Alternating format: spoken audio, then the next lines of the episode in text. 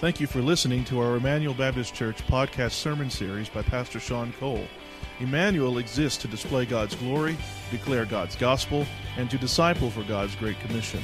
If you have any questions about this message or would like more information about our church, you can visit our website at www.ebc-online.org. Now here's Pastor Sean. You can open your Bibles to John chapter 10. John chapter 10.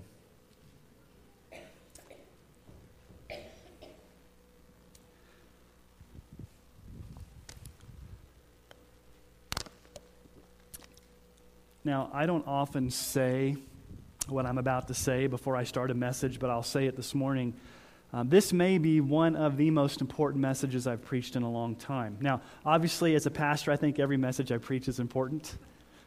But I think because of what's going on in our culture, and because this is the passage of Scripture that is before us in the chapter of, of John, chapter 10, I believe that we have a timely message today from the Word of God. In the past few weeks, two events have happened where popular evangelical leaders have made statements that are outright confusing, disturbing, and even dangerous. Back at the end of the summer, Andy Stanley, who is the pastor of one of the largest churches in America, was at a Southern Baptist conference where he was asked, What should the younger generation of pastors do in order to reach this new culture? And his answer was, We need to get the spotlight off the Bible and back onto the resurrection of Christ. Now, at first blush, that statement is a little bit confusing. What does it mean to take the spotlight off the Bible? How do you know about the resurrection unless you read about it in the Bible? So that statement was kind of confusing. Let's take the spotlight off the Bible. Where are we supposed to put the spotlight back on? But then that next Sunday, he preached a sermon in his church that got him into some hot water around the country. Listen to some of the words from his sermon.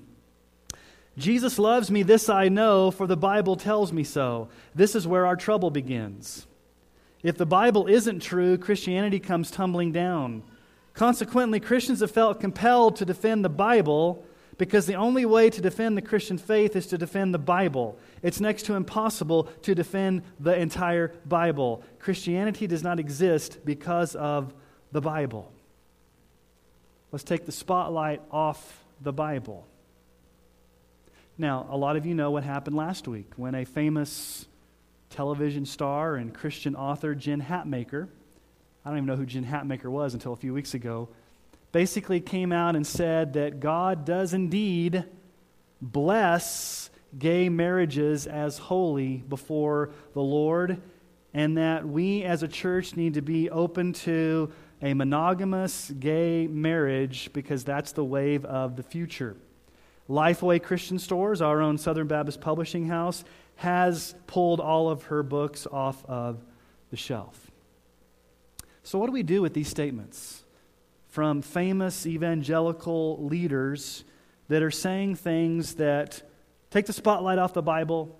You can't trust the Bible. Let's throw the Bible out, the baby out with the bathwater. What do we do when we see this happening in our culture. So let me just ask you a question Do we have the right to redefine what God's word says and think that it may just evolve over time with something different than what God originally intended it to mean?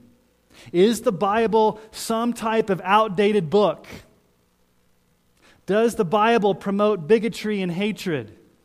Is it presumptuous for the Bible to claim that Jesus is the only way and that it is God's inspired truth when you have the Quran and all these other sacred writings to choose from? In an age that is hostile to the claims of this Bible, how do we as faithful Christians hold fast to the truth of Scripture? Paul tells us in Galatians 1 8 through 9. He says, Even if we or an angel from heaven should preach to you a gospel contrary to the one we preach to you, let him be accursed. As we've said before, now I say it again. If anyone is preaching to you a gospel contrary to the one you received, let him be accursed. That word accursed means let him go to hell, let him be damned. Somebody comes and preaches a different gospel. Jude 3. Beloved, although I was very eager to write to you about our common salvation, I found it necessary to write appealing to you to contend for the faith that was once for all delivered to the saints. The faith, the truth.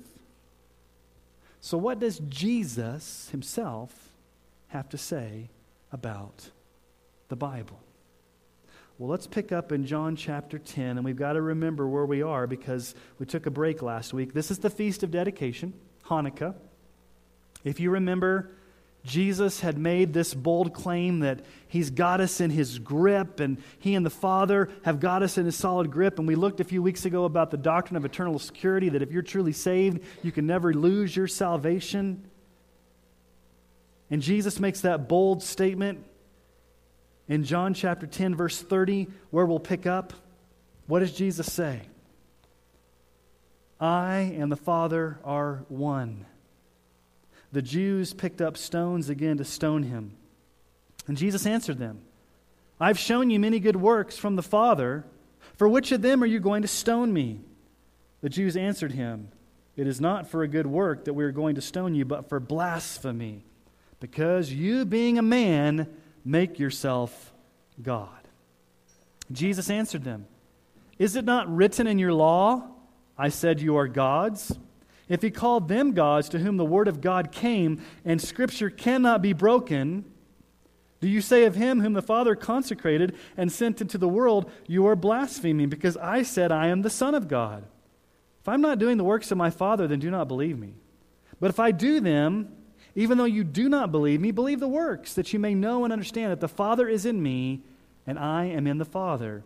Again, they sought to arrest him, but he escaped from their hands. Let's just look at the story, how it unfolds, because there's a showdown. What's the claim that Jesus is making? I and the Father are one. Jesus is making this bold statement that he is equal with God, he's fully God, he's fully divine, he shares the, the same Godhood as God, that, that Jesus is God in the flesh, staring them in the face. That's what he's claiming. Now, what's their charge against him? Blasphemy. Nobody dare claim to be equal with God. That is punishable by stoning. That's why they picked up stones to kill Jesus because of blasphemy. If you go back to Leviticus chapter 24, verse 16, you find in the Old Testament law whoever blasphemes the name of the Lord shall surely be put to death. All the congregation shall stone him. The sojourner as well as the native, when he blasphemes the name, shall he be put to death. So they're mad at Jesus. How dare you claim to be one with God? Let's pick up stones to stone him. Now, how does Jesus answer their charge? Is it not written in your law? He quotes Psalm 82, which I find very, very interesting. He points to Psalm 82, an obscure psalm, a difficult psalm, to basically defend his deity. Why not choose something from Isaiah? Why not choose one of the more lofty passages of Scripture that we have from the Old Testament that would point directly to who Christ was? Why Psalm 82? Well, what does Psalm 82 say? Psalm 82, 6 through 7, that Jesus quotes, says this I said, You are gods, sons of the Most High, all of you. Now, nevertheless, like men, you shall die and fall like any prince. What in the world does this mean that human beings are called gods? What does it mean? There's been a lot of debate over the years. Most scholars believe that the psalm is talking about judges or military leaders or human leaders who were in a position of authority had the title of God, and they were leading corruptly, and they had a position of authority that nobody else in Israel had. This does not mean, hear me clearly, The little gods heresy that you sometimes hear in the Word Faith movement or even in the Mormon religion, where somehow we are divine, or, or this verse is saying that we are somehow little gods. Because the very next verse says you're going to die like kings. Basically, it's referring to these earthly leaders who had the title of God in the sense that they were judges, they were leaders that were set apart to lead the nation, and they were acting corruptly. So, what's Jesus' point? Why does he quote this passage of Scripture? What's he saying? He's saying to them, You guys are hung up on me saying that I'm God, when yet the Bible that you read actually calls human beings gods. So get over it because I am the Son of God right before your eyes. I'm the one that has been consecrated, verse 36 says. What does he say in verse 36? Do you say of him whom the Father consecrated and sent into the world, you're blaspheming because I am the Son of God? Jesus says, Listen, I'm laying down the gauntlet. I'm the Son of God. I've been consecrated of God. I've been set apart by God. I've been sent on a mission from God. I am God. And if that title, Son of God or God's, can be used in the Old Testament, why are you having a problem with me, who is God in the flesh, making the claim that I am God? Jesus is the fulfillment of the Feast of Dedication. This whole idea of coming to cleanse the temple, Jesus is the consecrated one, come to do God's word. But notice what he says there in verse 35. If he called them gods to whom the word of God came, and the scripture cannot be broken. It's interesting. Jesus knew exactly which passage of scripture to quote in the exact moment in time that he needed to quote it. He's not fumbling around in his Bible wondering which passage of scripture to, to use. He quotes it from memory. And Jesus doesn't have to prove to these men that Psalm 82 is authoritative. They know it's Scripture. They know it's authoritative. They know it's the Word of God. And what does Jesus say very clearly there in verse 35? The Scripture cannot be broken. That's probably one of the most powerful words that Jesus himself speaks about the Bible. The Scripture cannot be broken. Literally loosed or loosened. Now, what does it mean that Scripture cannot be broken? B.B. Warfield, who was a theologian back in the late 1900s, said this It is impossible for the Scripture to be annulled, its authority to be withstood or denied. What we have here is therefore the strongest possible assertion of the infallible authority of Scripture.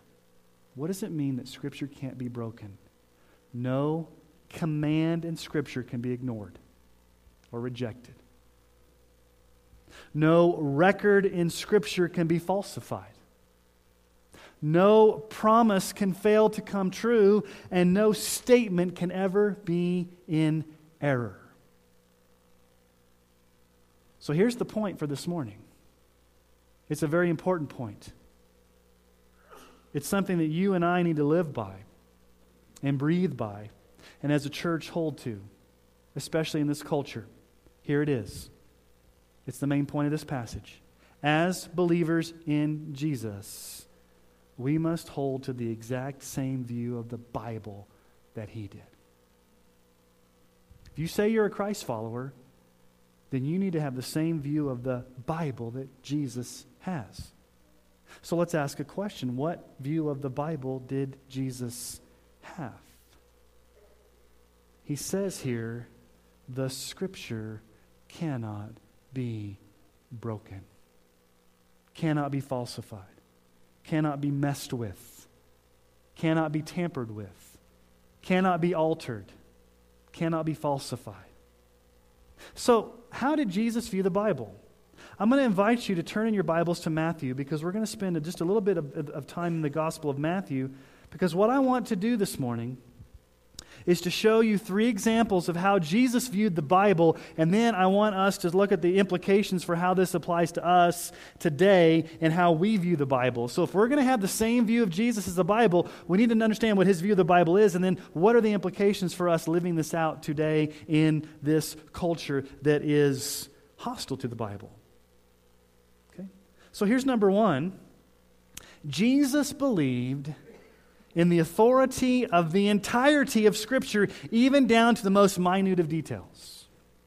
Jesus believed in the authority of the entirety of Scripture, even down to the most minute of details. Let's look at Matthew chapter 5, verses 17 through 19. Matthew chapter 5, 17 through 19. This is part of the Sermon on the Mount, where Jesus makes a statement about the Scriptures.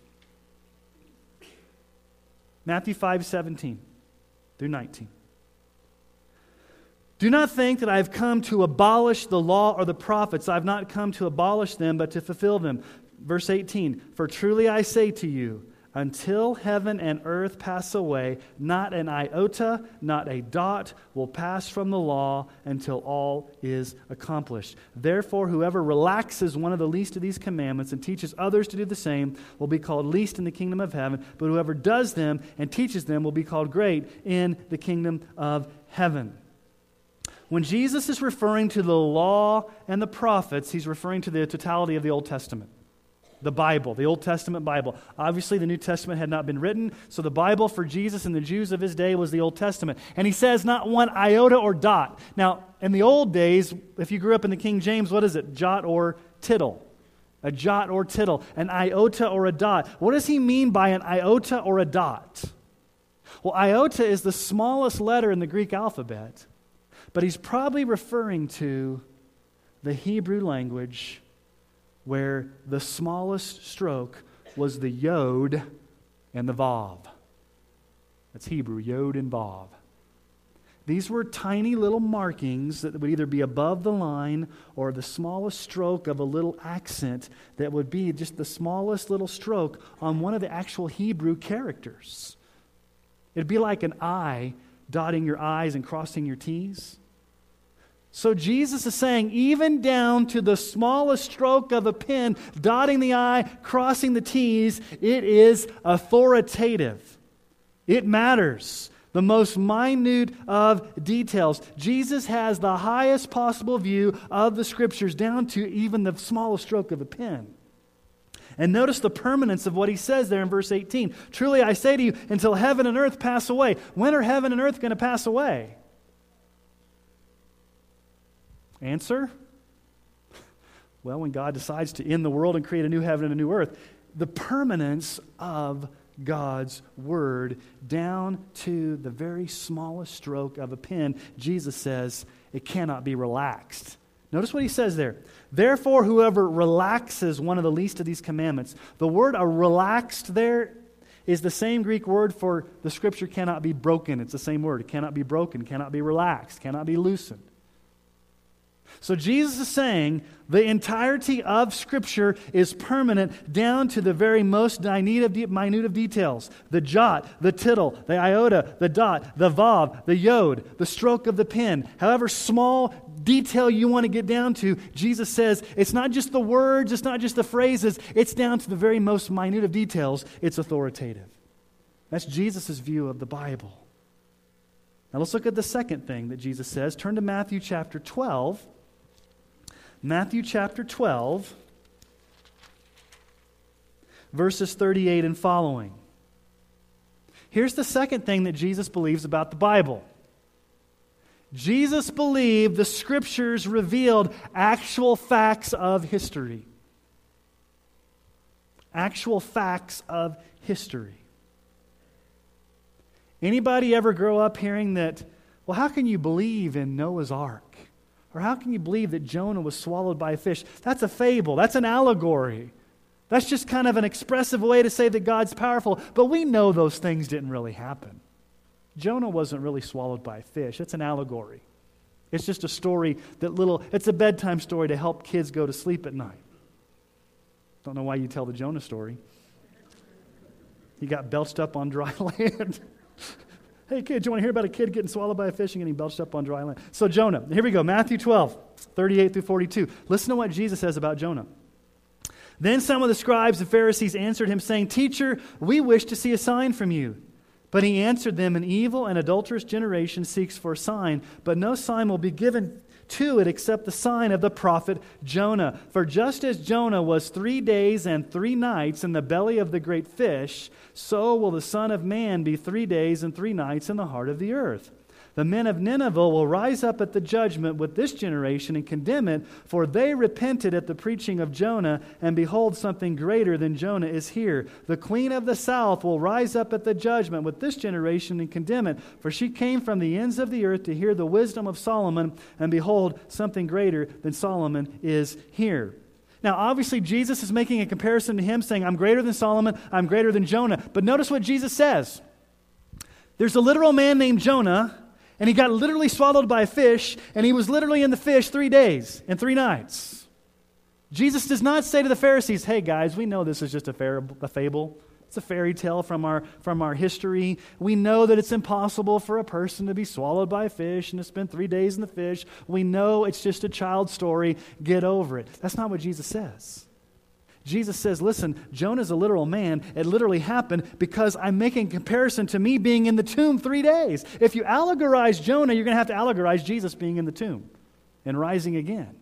And he talks about the queen of the south. That's the queen of Sheba. We remember the queen of Sheba came and took a journey and literally visited with King Solomon and got wisdom from King Solomon. So are you going to allegorize the queen of Sheba? Are you going to allegorize Solomon? No, I could go on and on how Jesus believed that the actual events in the Old Testament were literal historical facts of history. They weren't fables, they weren't made up, they weren't just these, these tall tales. They were literal historical facts of history that Jesus accepted as literal historical events.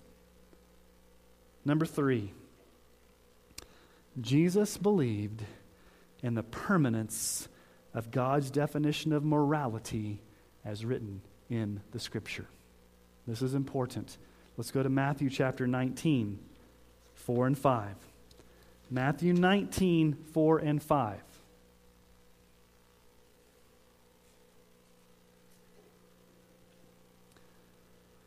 He's talking to the Pharisees. They ask him a question about divorce. Here's how he answers it Matthew 19, 4 through 5. He answered, Have you not read that he who created them from the beginning made them male and female, and said, Therefore a man shall leave his father and his mother and hold fast to his wife, and the two shall become one flesh. So they're no longer two, but one flesh. What therefore God has joined together, let not man separate. How does Jesus start? Answering the question when they ask him about marriage and divorce. What does he say? Here's my opinion. What does he say? Have you not read? Where is Jesus a source of authority? Before he even answers the question, he goes back to the scriptures and says, It is written down. And he quotes two passages of scripture to support his point. Have you not read? That God created them male and female. That's from Genesis 1:27. So God created man in his own image. In the image of God he created them. Male and female he created them. We can't mess with how God created gender. And number 2, he quotes from Genesis 2:24, "Therefore a man shall leave his father and hold to father and mother and hold to his hold fast to his wife, and they shall become one flesh." Jesus holds to the authority of what the Scripture says about God's definition of marriage between one man and one woman for a lifetime. And you may say, well, Jesus never mentioned anything about gay marriage, about homosexuality, about all these other issues. Let me just remind you something about Jesus. He did not have to address those issues in his time because he was an Orthodox Jew. He was talking to Orthodox Jews, and in that culture, it was universally accepted that gay marriage and homosexual activity was sinful according to the Old Testament law. He didn't have to address it because it was universally recognized as sinful. Now, Paul, when he goes to the Gentile culture, they didn't recognize that, so that's why Paul addresses that. So, saying that Jesus never addressed the issue, eh, saying it's an argument from silence, is actually not accurate because what Jesus says is that immorality comes from within the heart of a person. In Mark chapter 7, 21 through 23, Jesus says, For from within, out of the heart of a man, come evil thoughts, sexual immorality, theft, murder, adultery, coveting, wickedness, deceit, sensuality, envy, slander, pride, foolishness. All these things come from within and they defile a person. Jesus uses the term sexual immorality, which is the word porneia. Get our word pornography from that. Porneia in that language means any type of sexual intercourse that's not between one man and one woman in a covenant marriage. So Jesus is against any type of sexual conduct that's not between one man, one woman in a covenant marriage. And he appeals to the authority of Scripture as his definition. So Jesus holds to the permanence of God's design for sexual morality by appealing to what the Scripture says. So, if Jesus says the Scripture cannot be broken, if Jesus believes that the authority of Scripture is down to the very smallest of details, if Jesus believes that everything that happened in the Bible is historical fact, if Jesus holds to the permanence of what God's teachings are in His moral law about sexual ethics and things like that, then the question becomes if we're going to follow Jesus and be followers of Jesus, we better have the same view of the Bible that Jesus did. And so let me suggest to you this morning five crucial truths about the Bible that we need to hold to. This is something that you need to embrace in this culture because the culture will not embrace this. A lot of churches in this town this morning will not embrace this. So we're in a minority in where we're going here this morning. But our statement of faith says this the Holy Scripture is the only sufficient, certain, and infallible rule of all saving faith, knowledge, and obedience. So here's truth number one that we've got to believe we must believe the Bible is literally the breathed out Word of God. We're going to camp out in 2 Timothy, so turn to 2 Timothy chapter 3. And this is a very, very important. I want to show, I want you to turn to your Bible so you can see this with your own eyes. So you can highlight it, you can underline it, whatever you need to do to get this scripture in your heart and in your mind, because this is one of the most fundamental passages of scripture about what the Bible says about itself. 2 Timothy chapter 3, verses 15 through 17. Paul is talking to Timothy. He's a young pastor. Paul is reminding him how he was growing up in the Lord and how he learned the, the, the Bible from infancy. Let's pick up in verse 15. How from childhood you've been acquainted with the sacred writings, which are able to make you wise for salvation through faith in Jesus Christ. All scripture is breathed out by God and profitable for teaching, for reproof, for correction, and for training in righteousness, that the man of God may be complete, equipped for every good work. Paul mentions two things here. He calls them sacred writings in Scripture gramma and graphe, writings, the Scriptures. He's talking about the Old Testament scriptures here because the New Testament hadn't been completed. But by extension, we can apply this to the New Testament as well. Now, notice what Paul says all scripture. Pas in the Greek language. It means every single scripture. What did Jesus say? Down to the smallest stroke of the pen. Every single word that we have in the scripture from Genesis to Revelation is what Paul calls theopneustos. Theopneustos, God breathed, breathed out by God. Theos is the Greek word for God. Pneuma is the Greek word for breath or spirit. It's the only time this word shows up in the Bible, theopneustos. It means the very God breathed scriptures.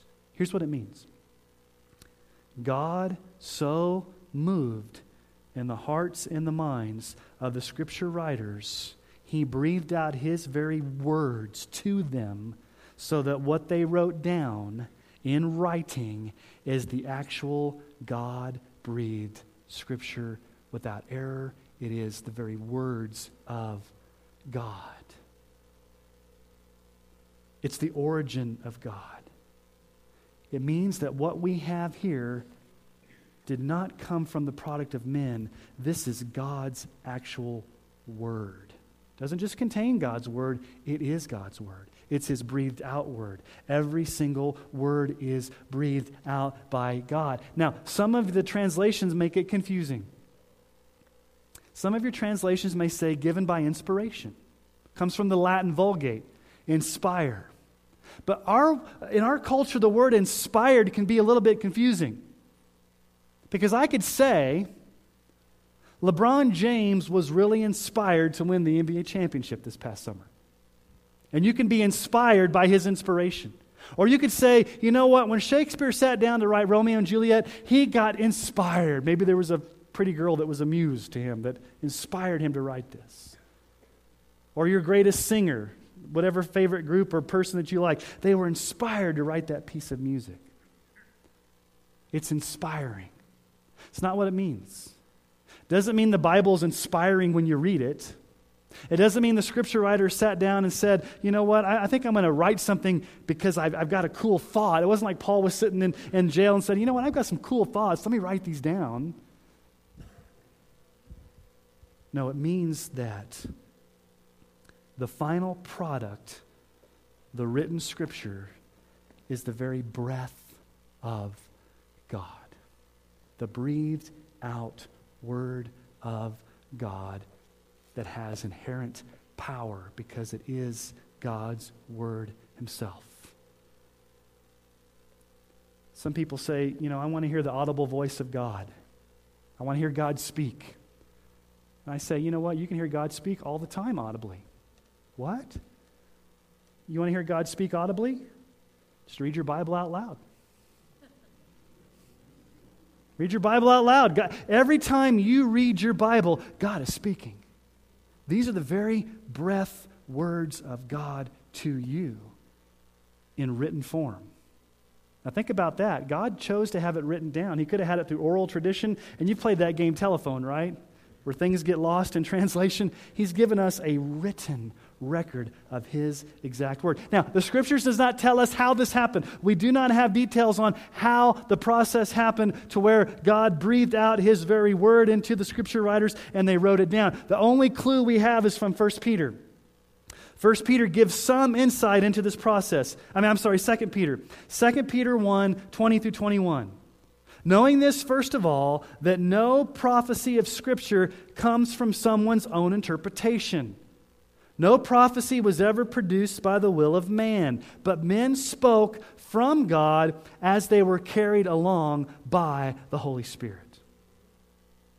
So we don't know exactly what that looks like. All we know is that somehow, supernaturally, powerfully, God worked in the hearts and the minds of those writers to write down exactly what God wanted to be written down. Now, God didn't bypass their personality. I don't think it was like, you know, a stenographer in a courtroom where they're sitting there and, and God's like just telling them. I think that God moved through their personality and their backgrounds. We really don't know how. But what we do know is that the final product that we have, the all scripture, is the very breathed out word of God. So that's number one. We've got to believe this is the God breathed very word of God. Second truth we must believe we must believe that the entire Bible is absolutely true without any errors. If God breathed out His Word to human authors to give us a scripture that is God breathed, would He not make sure that what we have is free of error? That it's absolutely true? What does the Bible say about itself? Numbers 23 19. God is not man that he should lie, or the Son of Man that he should change his mind. Has he said it and will he not do it? Has he spoken and will he not fulfill it? Is God going to lie to us? Is God going to give us any false information? No. The answer is no. Psalm 12, 6. The words of the Lord are pure words, like silver refined in a furnace on the ground, purified seven times. Psalm 19, 7 through 9. The law of the Lord is perfect. These are all synonyms or similar words for, God, for God's word, the, the scripture. The law of the Lord is perfect, reviving the soul. The testimony of the Lord is sure, making wise the simple. The precepts of the Lord are right, rejoicing the heart. The commandment of the Lord is pure, enlightening the eyes. The fear of the Lord is clean, enduring forever. The rules of the Lord are true and righteous altogether. Proverbs chapter 30, verse 5 every word of God proves true. He is a shield to those who take refuge in him. And Jesus said in John 17, 17, sanctify them in the truth. Your word is truth. Jesus doesn't say your word is true. Now, there would be nothing wrong with saying your word is true. He says your word is truth. And the way it's constructed there in the original language is your word is truth with a capital T. It is the embodiment of all truth, it's absolute truth. So, number one, we must believe it's the God breathed word. Number two, we've got to believe it's, it's, it's accurate in everything that it, that, it, that it entails and that there are no errors and it's absolutely true. But here's number three, and this is where our culture has gone off the rails. We must believe that Scripture has a fixed historical meaning that transcends culture and does not change over time. You may hear people say things like, well, we've got to evolve in our understanding of the Bible. That was okay for them back then, but we've, we've got some insight. We've, we've grown in our understanding. That was archaic. That was backwards. That was barbaric. That, that, that, was, that was for a time back two three, four thousand years ago, but we're more enlightened. We're more involved. We, we've got a better understanding of things now, and so, so we're just going to change the meaning because we're more enlightened. Number one, that's the height of arrogance. Because basically, what you're saying is that you know better than God. Let's talk about Jen Hatmaker for a moment.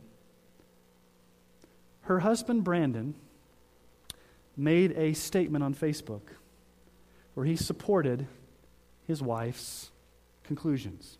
I went to his Facebook page and I found it very fascinating what he said. Let me just read to you his words, his exact words. Quote We both believe a same sex marriage as a lifelong monogamous commitment can be holy before God. For more than a year, we studied every version of every verse in the Bible that appeared to discuss homosexuality. We studied the Greek, we studied the Hebrew, we read every commentary we could find related specifically to the related passages. As we would for any topic seeking truth, we did our best to look at each verse with fresh eyes. We applied all the rules to faithfully and ethically interpret Scripture. We considered the type of literature, the context in which it was written, what other Scriptures say about it, giving clues to God's intent, and viewed each through the lens of the gospel. The historical view is that Scripture is clear on homosexuality. What we found is that it's not as simple as traditionally has been taught. Bottom line, we don't believe a committed lifelong monogamous same sex marriage violates anything seen in Scripture about God's hopes for a marriage relationship. What I find interesting is he doesn't just throw out the Bible, what does he do? He searches the Bible. He gets his commentaries out. He searches the Greek. He searches the Hebrew. He wants to study this, and he spent a year studying the scriptures. And what conclusion did he come to? A wrong conclusion. You see how slippery it is? They're not just throwing out the Bible, say, don't believe the Bible. That's not what they're saying. They're a little bit more sly. They're a little bit more slippery. They're a little bit more subtle. It's more like, here's the Bible. Here's what it said back then, but we know better now, so we're going to reinterpret it based upon our own cultural lens. And what we need to realize is there's a fixed meaning. There's a historical fixed meaning do, that, that, does not that, that does not transcend culture and doesn't change. Truth number four we must believe that the Bible is the supreme and final authority on all matters of faith and practice. The final authority. It means that all the words in the Bible are God's words in such a way that to disobey and not believe any word of Scripture is to disobey and not believe God Himself. Whatever God says, we believe it. I'm afraid too many people live as an authority over the Bible as opposed to living under the authority of the Bible. This is the supreme and final authority. It's not our opinion, it's not our feeling, it's not what some pundit says. This is the final authority. And let me just say this if your pastor from this pulpit says something that's in violation of this authority of this Bible, you have every right to correct me. You have every right to rebuke me. You have every right to come to me. I am not above reproach. We've got to make sure that we're under the authority of this scripture. And if anybody goes off the rails, we have a right to go address them. Listen to what Isaiah 66, 1 through 2 says.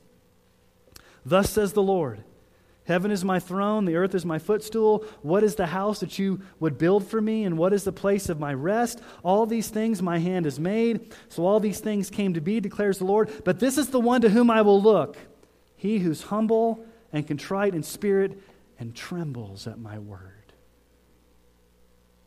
Do we tremble in fear and honor under the authority of this word? Let's look at truth number five. We must believe that the Bible alone is sufficient for growth in godliness and in church life together. It's, it's sufficient, meaning this is all we need. We don't need anything else. We don't need some ecumenical council. We don't need a pope. We don't need a Book of Mormon. We don't need any other source to tell us how to live and how to act.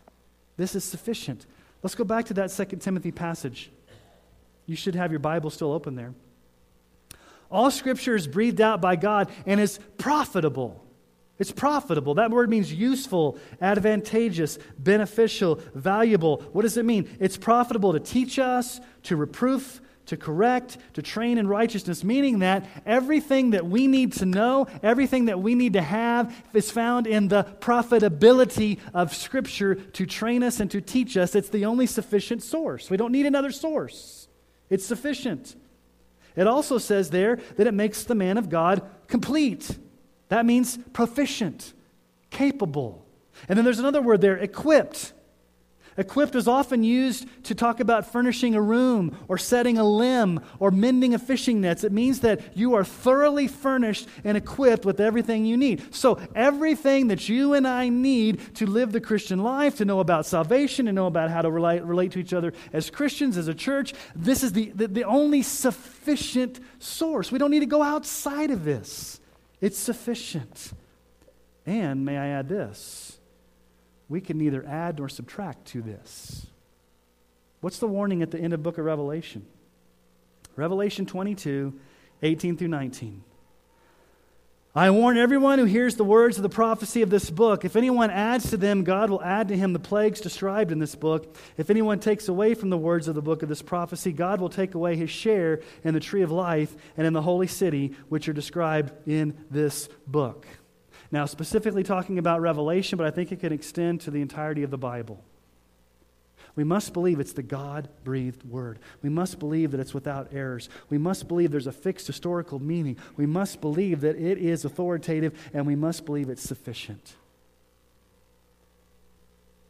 One of the church history professors at Southern Seminary, where I graduated from, Gregg Allison, made this statement about the mission of the church. Listen to what he says about the mission of the church. The church must proclaim clearly, urgently, persuasively the Word of God without confusion, without change, without compromise as its first order of business. That's our mission as a church. That should be your mission as a Christian. That you're going to live under the authority of this Word so that there's no confusion there's no change, and there's no compromise.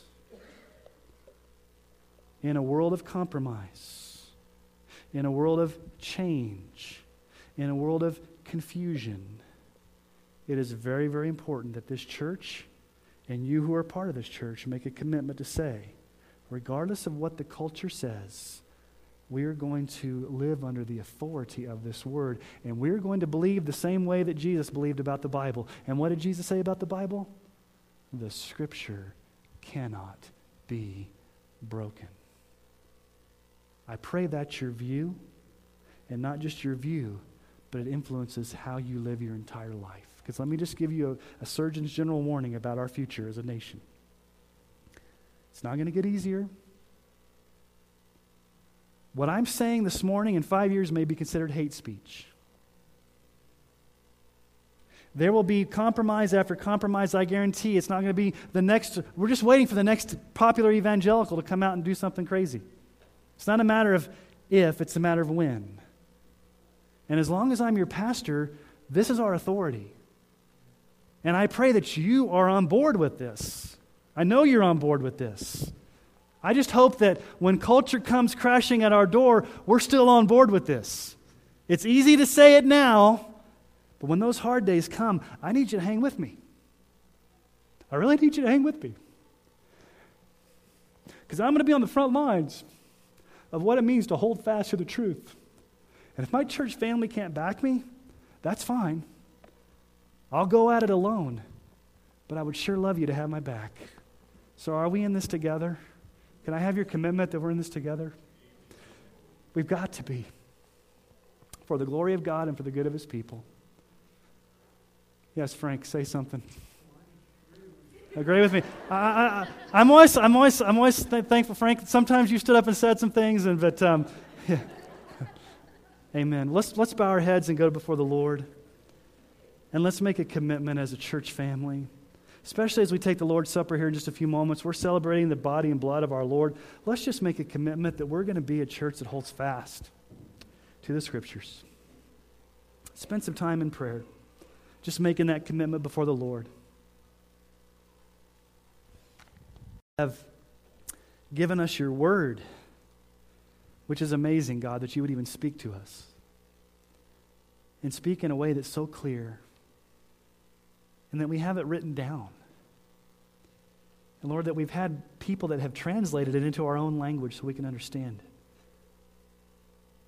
And Lord, we are so privileged. We have so many different types of Bibles. We have this study Bible, that study Bible. Lord, there are some people around the world that don't even have the Bible in their own language yet. So Lord, there's no excuse for us to be flippant about your word.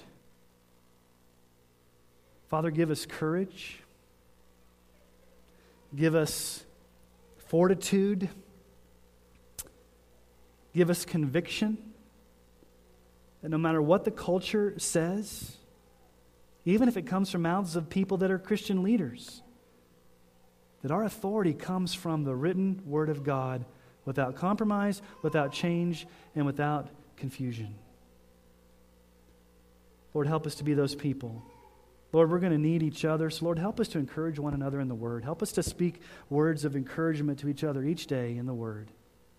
Let us be an encouraging church. Let us encourage one another. It's going to get hard, Lord, we know. We're going to need each other.